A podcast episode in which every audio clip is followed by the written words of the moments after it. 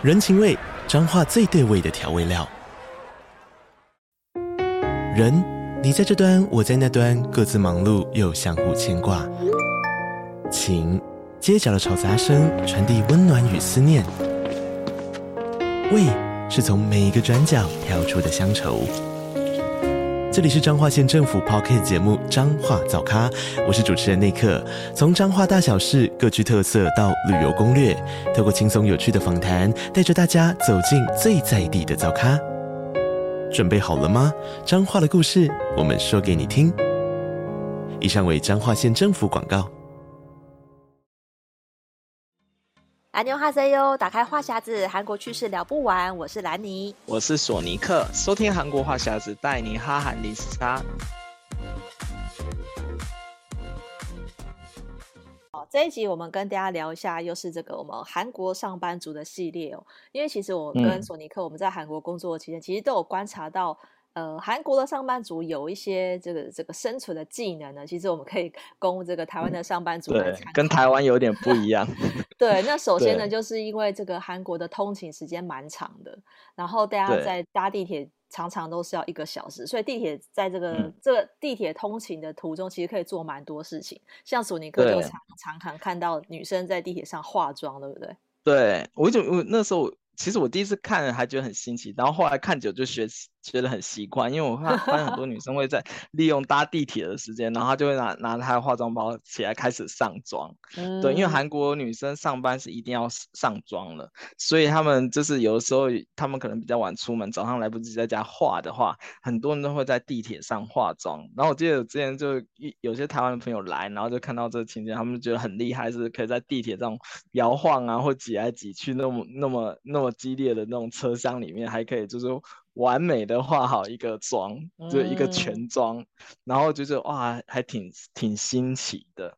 兰妮，你你现在会会在那个车上化妆吗？就是那么挤的空间可以化好一个妆吗？其实我觉得蛮难的，因为我记得像在韩国的时候，嗯、因为我第一年的时间是因为我前面就是都住在离公司走路五分钟的地方，所以我都是在家里好好打扮好。然后就轻轻松松的走走到公司，所以我那时候没有感受到这一点。嗯、那后来我搬到回基站的时候，我光在那边转车跟那个就在地铁里面走的时间很长，所以我根本没有时间做这些事情啊。嗯、我就想说，啊、因为因为韩国地铁你不觉得人一直都很多吗？我到那时间如果要坐这种长的，我是根本没有没有位置，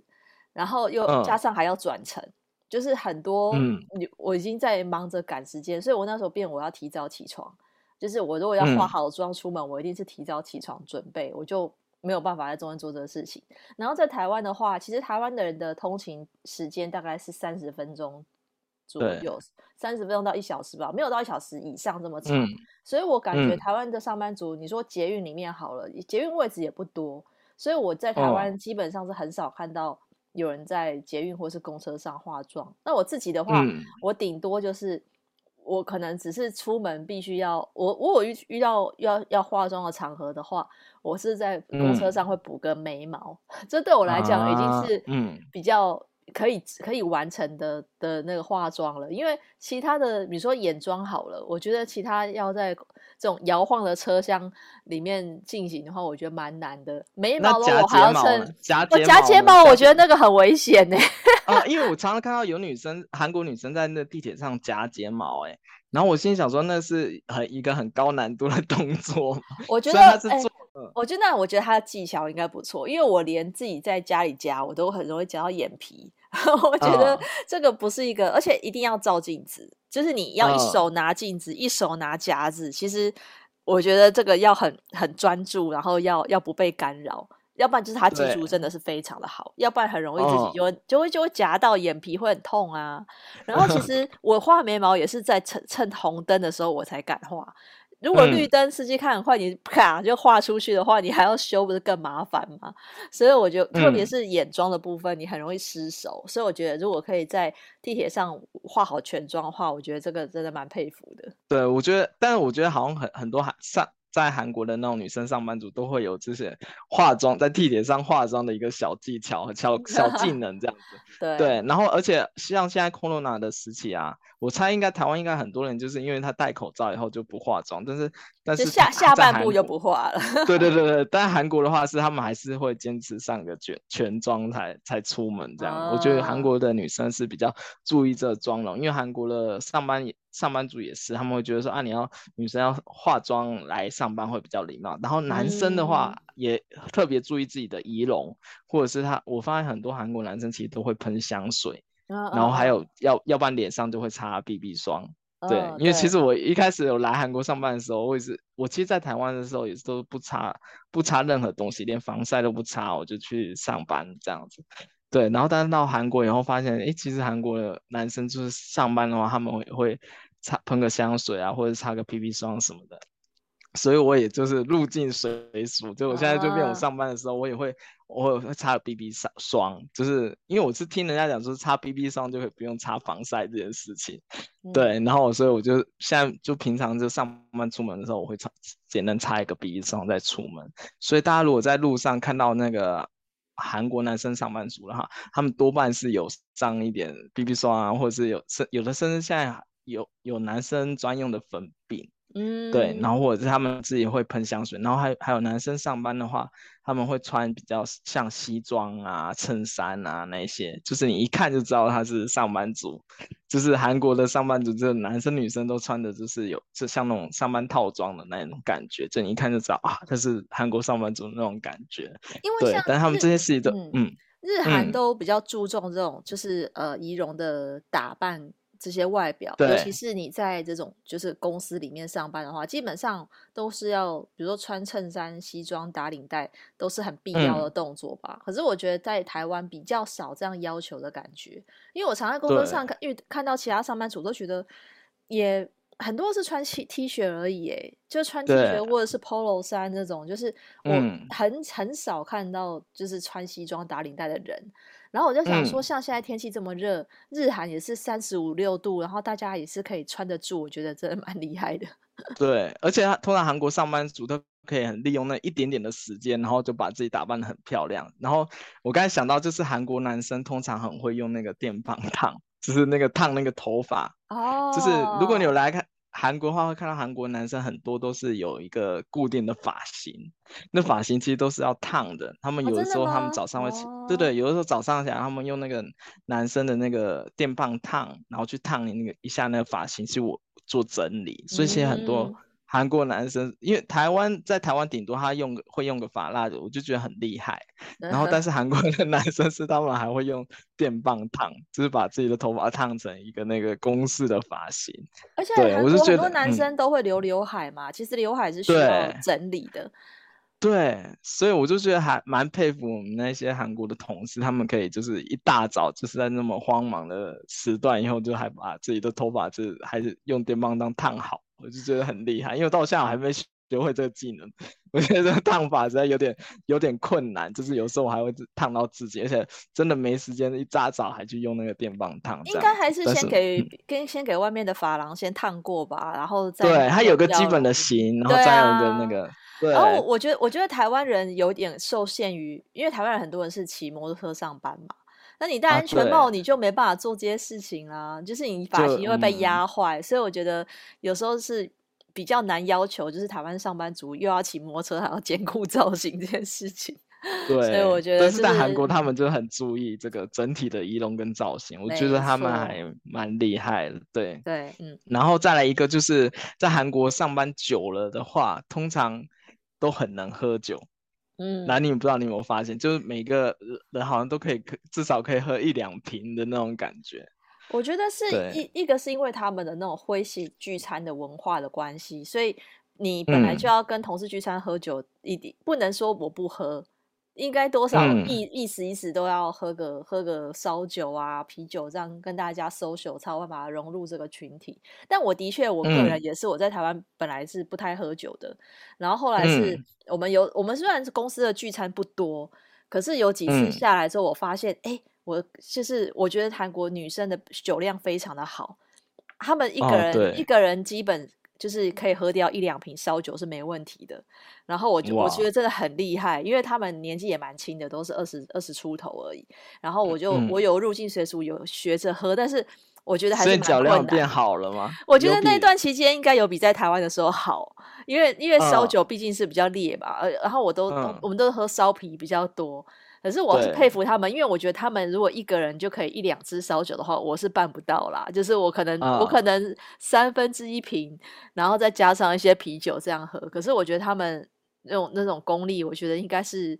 早就在念书的时候练就了吧。嗯、对，而且韩国人就是动不动就会来一杯。就有的时候，就即使不是聚餐哦，就就是那种下班以后，然后他们聚一聚的时候，也会喝个酒啊，配个烤肉啊之类，所以他们就很常要喝酒。然后，尤其是像刚才说的那个公司会席，就是聚餐的时候，就他们我我刚开始第一次去的时候还不太能适应，因为一直要喝很多酒，就连续好几趴嘛。然后后来我们的韩国同事在跟我们讲说，他其实有很多躲酒的小招数啊，或者是就是。Oh. 对，他们会都会传一些多久，或者是怎么样让自己的酒量变好一点。他们是说，像有的人是说喝酒前先喝牛奶，然后 就先喝牛奶垫一下，然后有人有人有的很多韩国人会先去便利商店先买解酒液，解酒液是喝酒前先喝，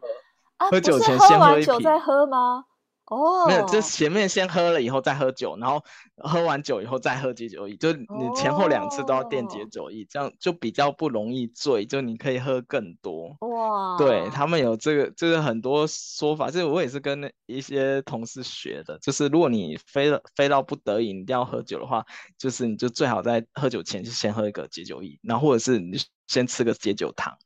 之类的，然后再去喝，因为很多韩就不知道兰妮有没有发现，有些韩国人是喝完酒续团完以后还会回办公室上班。就是有这种人，天哪！对，我就觉得他们很厉害，他们就可以就是先喝完酒以后再回办公室上班，然后明天再接着上班。就是感觉就是很多人就说，哎，韩国人韩国的那种职场人就感觉好像不用睡觉一样，就是他们很 能很能扛，因为他们光续团就可以续团到凌晨了，然后可能早上一大早就要起来，根本不用睡吧？对啊，对啊，我就觉得他们就真的还蛮厉害的，就是因为通常如果你喝到凌晨了，可能隔天早上起来就是。整个就已经酒醉或是宿醉都很很很不行，但他们还是可以继续早上起来。我觉得他们真的是酒量很好，因为我感觉他们好像不会不没有宿醉这种事情，嗯、就是隔天立刻还是可以打扮的很很很正常的来上班。对，所以所以他们的那个解酒。相关系列产品，他们都卖在在便利商店都是卖的 非常好，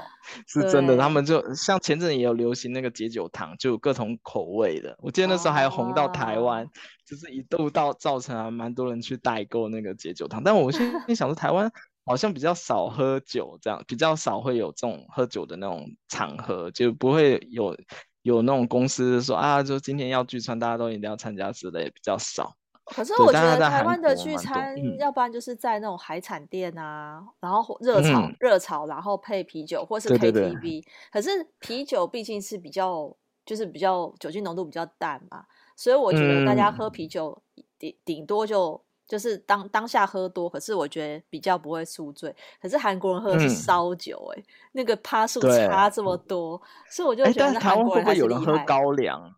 会喝高粱，也有，就是也有也有高粱的度数更高。可是高粱不、嗯、不会灌整瓶啊，高粱就是那种很小的、啊、很小的那种杯子，然后喝一点点。所以我觉得那个应该还好。可是大部分人都还是喝台啤，就是配、哦、配热。台啤的话就就还好。对，我觉得我觉得那个程度，台湾人就是这种这个啤台啤大概五趴之类吧，就是那种趴数不超过十趴的，嗯、我觉得台湾人比较可以 handle。可是以韩国人那个酒量来讲，嗯、女生都可以干掉一瓶。烧酒的话，那是二十趴。所以我就觉得他们酒量差很多。酒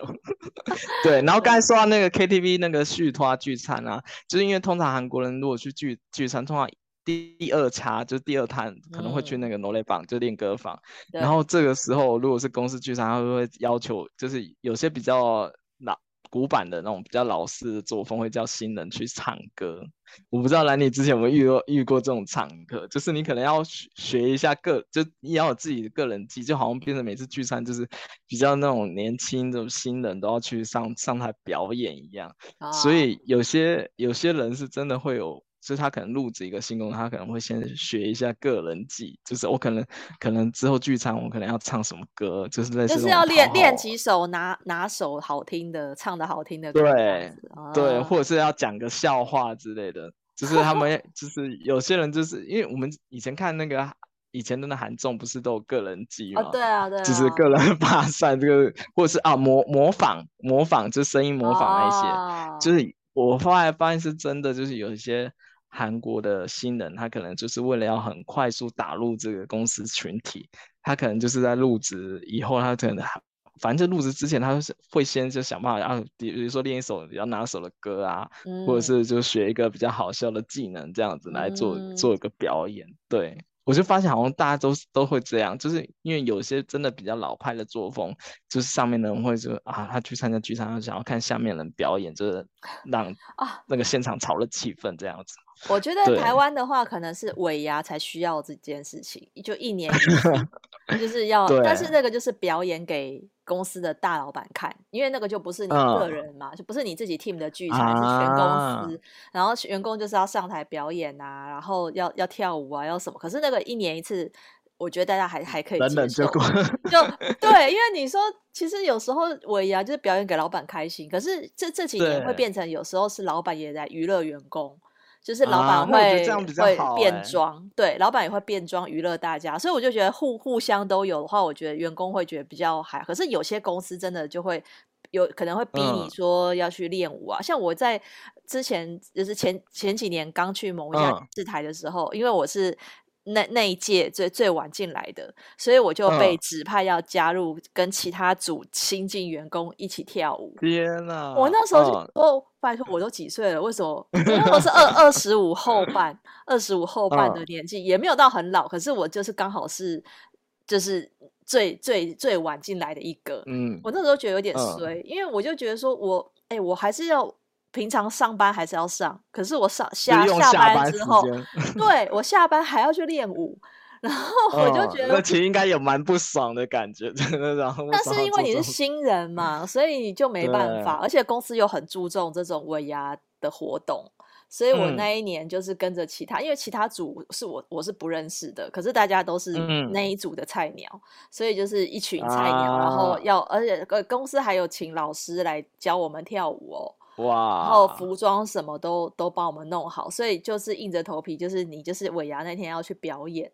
但是、嗯、但是这个已经变成一个，这是一个传统，就是变得还好。嗯、隔年我就不是新人了，所以就不是我去，啊、那还好就换别的菜鸟再去跳。对，对啊、因为韩国的话，韩国的话它是。聚团聚餐呢，很多人是很多公司是每两三个月就一次，两三个月就一次，oh. 所以其实很常在聚餐。然后每次聚餐，其实对那些韩国的菜鸟也都是一个很大的考验，因为就像台湾一样，啊、他们就是有一个潜在就是要讨上面的人开心的那种任务在。对对，然后这种其实压力还蛮大，所以有些人是啊，就是因为这为了这个，然后特别学了一些个人技啊，或者个人 比较特殊的才能。我就觉得 哇，真的是好辛苦，就是韩国韩国的上班族这样。对对，还有一个还有一个是我最近观察到，就是我们我们公司有一些韩国人的拍马屁的功夫啊，就越来越厉害了。哦。对，然后可能因为我觉得其实拍马屁应该是不管台台湾韩国都会有这种人在。但是我后来发现，就是就是在韩国感觉是又特别明显，因为他们就是同事相处之间，你就感觉到他就是他会对上面的人，他是完全口气就会变了，嗯、就是他口气就会变比较恭顺、比较柔、比较软，然后比较小声、轻声细语这样，然后一一转头跟自己下属讲话，就那又是另外一个口气，然后就讲的方式又不太一样。我觉得在韩国比我比较 shock 的是，他就是那种。人格切换的那种速度特别快啊！Oh. 不知道他 不知道兰你有没有感觉到？因为我在台湾遇到这种人比较少一点。说实在，虽然也有拍马屁的人，但是但是可能是因为我最近几年都在韩国，就发现这种就是韩国人就是转转脸就是特别快。像我刚开始来的时候。这不只适用于在那个职场上，因为我我刚开始来的时候遇到一个韩国女生，她讲讲电话跟她欧巴讲话的时候是这种很小女人，嗯、然后跟我们讲话的时候立马就变，然后后来就哇，这种韩国人这种转换那个人人格整个设定都就是哦，速度非常快，就翻脸跟翻书一样，这样，就是他可能前、嗯、前一秒钟还轻声细语在讲讲一次哦，中我爱你什么的，然后下一秒钟可能就马上就拔头或者是干嘛，就是就是我觉得这还蛮蛮特别的，这我观察到但是拍马屁的这个能力，我到目前还是没有学学起来。对，因为我觉得这个这个需要很强大的语言天分，还有反应速度。对，我觉得，因为我们以前公司其实也不太，我我觉得其他同事也不太拍马屁，因为我们那时候公司人太少，嗯、就十三十四个，然后重点是老板常常不在，嗯、所以你没有人可以、啊、没有对象可以拍马屁，然后大家就是做自己的事情，而且每个组有点就是就是各做各的啦，我们不太有就是需要跟。因为所所谓的长官就是就是只有老板最大，那其他组都自自己有自己的组的的的，的主管，可是也没有，因为人太少了，所以好像大家也没什么好拍的。所以我觉得我那时候好险是，就是因为我们公司的文化是这样，所以就是比较不需要做这些事情。可是我感觉拍马屁应该是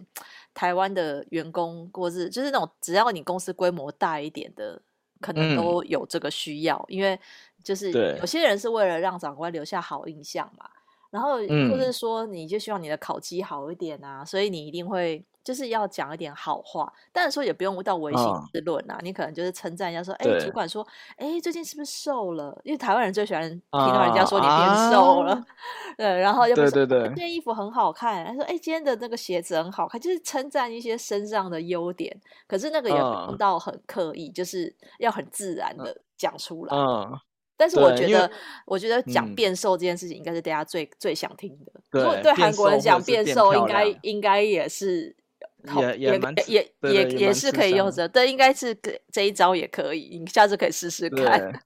没有，因为因为我会讲这个，是因为我之前发现我们那个那个某一个设计师，他就是很会拍马屁。然后就是拍了一个很扯的马屁，啊、就是那时候他刚来 新设计师，然后因为我们老板娘已经四十几了吧，也快五十，也是四十几岁，然后他就说啊，一看到他说啊，我以为你才二十几岁，然后说哦，我可以请教一下最近流二十几岁的女生到底流行穿什么嘛？哦、然后整个我在后面我都翻白眼，我都快快吐了，你知道吗？就。差太大，但是确实那招真的有用，就是那那以后就是我们那个老老板娘就特别喜欢他，就他讲什么他都基本上 OK 这样子啊。Oh, 我就觉得还是哎，对，还是人还是习惯是听好话，对。但是这个拍马屁的这这能力，我目前还是学不起来，就这太太困难了这样子。你下次就跟看到老板娘就说 啊，最近是不是又瘦了一点呢？这样子，然后他们也会开心，因为年轻这个已经被被讲过了，然后。嗯 但是有些太违心之论的时候，我真的是讲不出口，你知道吗？欸、或者是说，你看他皮肤很好，你可以跟他说，啊，可以请教你皮肤管理是怎么做的吗？嗯、我我估计我现在讲的话，应该很容易被识破，因为之前都不是这样子的人，我之前都直来直太刻意了。我估计、哦、对，因为有时候我发现语言这东西好像很少讲，只是说突然讲了，就那个整个语调就会变很奇怪。啊，对，因为我之之前之前，因为之前习惯嘛，假如说有些韩国人跟你讲中文，就虽然是很很简单的几句，但你还是要礼貌性回答说啊，你中文很好这样子。对，然后但是就我之前就有习惯是这样讲，但是整个语调就是很很诡异。对对对对，因为因为就像。我们刚来韩国的时候，就我们随便讲个韩文，人家也会说啊，就是韩国人说韩文讲的很好，很对对。然后我，我那时候也就是习惯，就我就想说，哎，是不是我要回他？因为他也讲说你好或者是什么，我是什么什么什么，然后 然后之类的，然后就是啊，算了，就是他已经讲出中文了，我就得夸他几句，就是啊，你中文好厉害之类的。对啊。然后因为我。这句话就很少讲，然后就很生疏。对，真的就是劝，如果大家要来韩国，就职场上面就有一些怕，就是夸赞的话，还是要多练几次，要不然突然临时讲的话会，会会 K 到。先练几句，然后以便以便不时之需，因为这个要讲的很自然，讲 太刻意就很顺。对，因为我那时候讲就有点侃，然后就整个就现场就尴尬，你知道吗？就感觉就哎，我也不是真心，我一直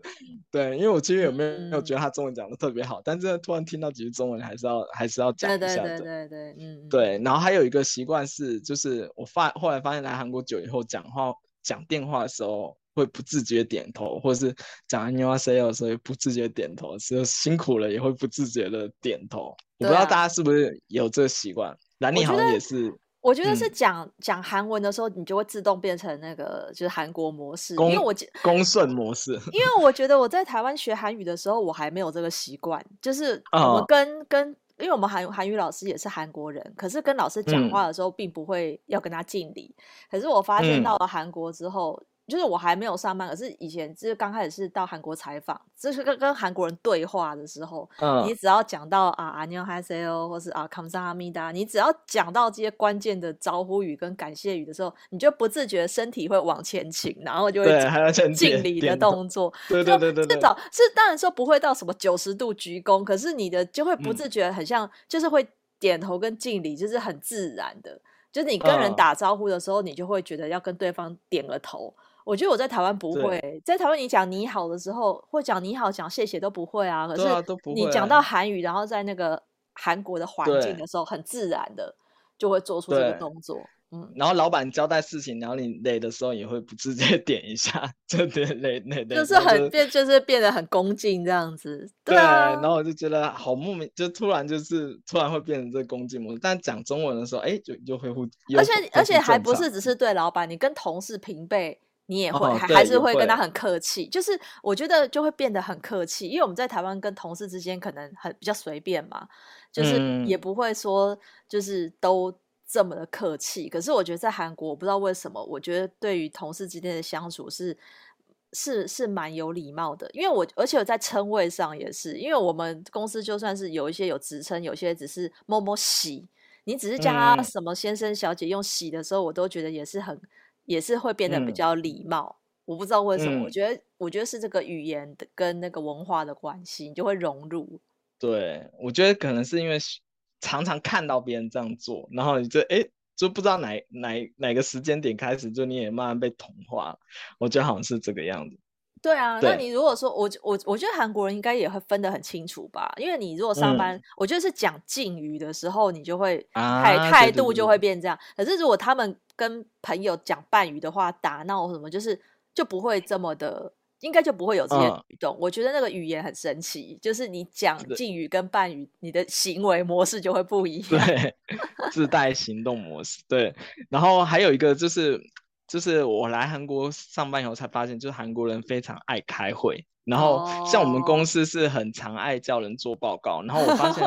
韩国人韩国上班族通常有个技能，就是他 PPT 做的很好。嗯，不知道兰尼有没有发现，就特别会加那个字型啊，或者是他的模板特效。然后我每次看韩国人 PPT 做那样，我心想哇。就有时候心里想，特别想要至于这个样子嘛，就因为我们是每周都要报告，或者是有时候老板会特特别针对某个专案说，哎，叫你再去做另外一份报告，直接跟老板报告这样子。然后有时候我就看别的公司的报告，他是做的真的很华丽，然后好几页，然后各种资料这样子。然后我刚去的时候，那报告就做的很简单，然后什么东西特效都不加这样子。然后我就突然觉得说，哇，这些韩国人这到底是去哪里学这种？PPT 的技巧之类的，不知道兰你有没有有没有遇到那种很厉害的那种报告会做报告的韩国人？哦，因为我以前在台湾的时候，我们是不开会的。嗯、然后我是到韩国之后才发现，就是公司本来就要每周开周会，然后嗯，我就看到，因为每一组都要轮流报告嘛，他就看到，哎，嗯、他们简报就是做的很华丽啊，然后就是每个人都会报告他这礼拜做了什么事情这样子，所以我就有点被逼的，就是。我我我也不好意思，就是两手空空啊，我就是只是口头报告这样子，所以我也就就就每次到了要周会前，比如说礼拜我们是礼拜五早上开周会，嗯、所以我礼拜四的时候就会。就会在上班，开始做报告，或是就是开始整理，说，哎、欸，我明天要讲什么，然后我就要开始整理一下做什么。是因为我本来就没有这个技能，因为我大学念的科系也不太需要做报告，所以变成说我就没有练就做这个华丽简报的技能，嗯、我就只好就是比如说以。呃，就是弄一些图片加文字啊，然后顶多就是加几个表格。嗯、可是我真的没有办法像他们就是做的很精美这样，但还好就是老板没有特别要求，反正就是有讲一下我做了什么事情就好，但是我就感受到一点压力而已，嗯、因为大家都很 好的，大家都做的太好。我觉得应该是他们大学的时候就已经学会这个技能，嗯、而且我觉得韩国人如果很很很爱看表面的话，应该对于这种表面的东西很很很注重。就是你可能报告内容还好，可是那个报告看起来很华丽，就可以掩饰那个对内容的，就做的很开心，对他们就觉得挺开心。因为我突然想到，我以前那个大学大学院就读在韩国读研究所的时候。我们是也是常常每周都要就是组别报告或个人报告这样子，oh. 然后我后来发现说那些韩国人就是他每一次的报告，他都不是套同一个模板，他每一次都会变化，oh. 就是他每次都变化很多。因为像我们这种外国人，我们可能做一个模板，我们就可能这学期我们都用那个模板上 个报告这样，但他们不是，他们还会插各种的不同的模板，然后他去做变化。然后我觉得说哇，那些虽然。大家报告的内容可能都差不多，大家都一样很没有料，嗯、但他们就是做起来就感觉哦，好像真的有什么这样子。然后我就觉得啊，估计我我现在突然可以理解，就是他韩国人会做报告，可能是真的因为是从大学的时候开始练出来的这样子。对啊，应该他们就是很很习惯要用这些华丽的东西，所以他们就是就不可能没有刻意学，可他们已经习惯就是。报告就是要这样，嗯、对。然后还有一个就是，可能兰妮也可能会注意到，就是韩国人的下班的话，那个眼神就是很会看人家眼神，看谁先走，就是他们都都是在等一个，就是不要最早走的那个。尤其是刚刚入职的前一个礼拜到两个礼拜，通常他们都会很晚走。我觉得可能兰妮之前公司应该比较晚哦。我们其实我们公司是。算工时比较短的，我们是十点上班，六点六点下班，所以已经比人家就是少一个小时。嗯、然后因为我那时候新人嘛，嗯、我刚去，我也是先观察了一下。然后我一开始就想说，到六点了，嗯、到底谁会第一个走呢？然后，嗯，然后是发现，后来就是先发现说，哎，有时候是那个就是工程部的，就是那些工程师他们会先走，嗯、然后有时候是设计部的。就是大家其实好像也、嗯、也没有说，就是一定要等谁先走。可是我觉得尴尬的是，因为你要你要离开那个大门，因为只有一个通道嘛，所以你离开那个大门前，你要先就是。开门之前，你要先转头跟所有办公室的人讲讲说我要先走了，然后那那个我就我我觉得有点拍谁，就是我我自己觉得说、欸、这样好吗？我先走了这样子，而且因为我我就是先模仿大家台词吧，就是一定要有两句必讲的的台词，就是呃呃蒙就卡波克思密达，然后然后阿牛伊 K C O，，就是你一定要。这两句是大家都会讲的，所以我就学起来。Uh, 大家都这样讲，那、uh, 我也这样讲，好，就复制。然后大家都会停，认停下来听你讲完，然后也回你嘛。因为我觉得韩国人就是也会回你的。嗯。안녕히가세요。对对，就是你在讲完还要等大家回你，然后你再离开。我每次其实要。 Uh, 透过这个程序，那个实在很尴尬。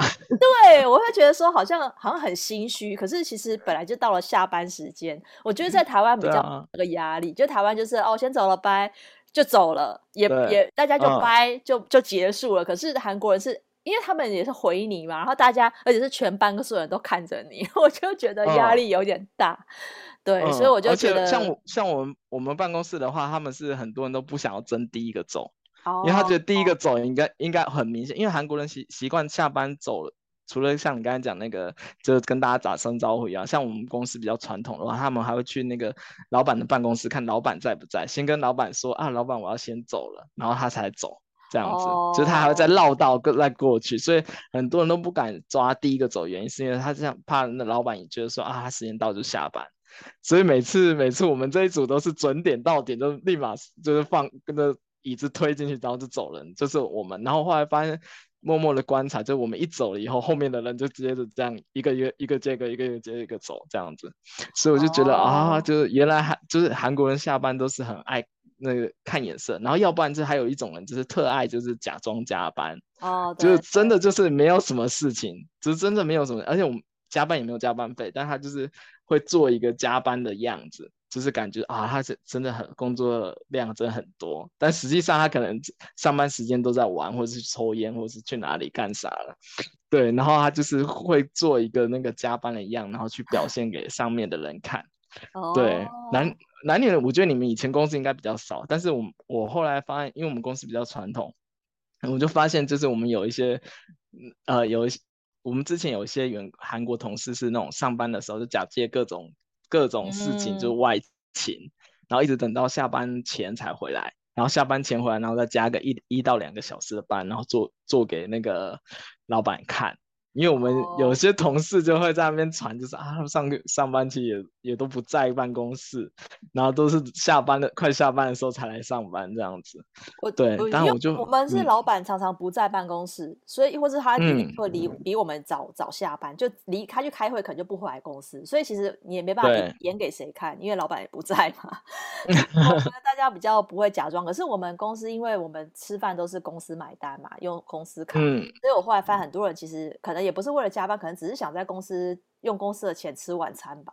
然后，因为我也是这样，因为我平常没办法自己吃那个炸鸡或是金达这些，所以我只要听到他们今天要点什么，嗯、我就想先听一下。哎，这如果是我想吃，那我也说，哎，那我也要吃这样。因为大家他因为一点半就会开始点菜，嗯、就问说有谁要留下来吃。嗯、然后我发现，哎，还蛮多人都留下来吃。我说，啊，那我也留下来吃。然后吃完又不好意思立刻走，因为好像是为了吃。再做点别的事。我就大概因为其实家大家也吃很快，就是大概六点送来，嗯、就是吃一次我就七点半再走，就吃完饭再假装。忙一下事情，所以我就觉得说，其实我也是、uh, 对，但是我也是其实为了吃留下来，其实我不需要加班。可是我就想说，嗯可能其他人也是这样子吧，uh, 就是这个事情其实明天再做也可以啊。Uh, 所以我就觉得，啊、我我我我就是想说，我们公司是这样子，那其他公司如果不是公司要、嗯、要要付晚餐钱的话，其实有时候就觉得那那加班又又没有加班费，不知道是为了什么。对，我觉得因为因为像我们之之前的人，他们就是想要博一个那个好的形象。就做戏都做一整套，对对对，oh. 然后就是要为了给给老板看，因为他可能就到年末，然后他自己没有做出什么成绩的时候，他就开始就整个一个一整个铺陈，就证明说啊，他很努力在做这件事情，只是大环境不好，所以没有办法这样。对，所以我就觉得哇，这个真的是，可能是有些韩国人的一些就是专业的技能，就职场的技能，我们还没有学会这样子。对呀、啊，对因为 今天就跟大家聊一下这些韩国职场的必备技能。因为老实说，这些有些韩剧并没有演出来，所以大家看韩剧可能看不出来说什么哈，上下班还要打招呼，还要看老板眼色。其实，其实你在韩国上班还是有一些这个 mega 需要注意的。那今天跟大家聊到这边喽。嗯、那如果想要追踪我们这个韩国的话题，可以加入我们脸书韩国话匣子的社团。想要 follow 韩国的消息，可以追踪我的粉砖 Hello Lenny 兰妮小姐，还有索尼克的玩转韩国。那我们下拜拜再见喽，拜拜。嗯，拜拜。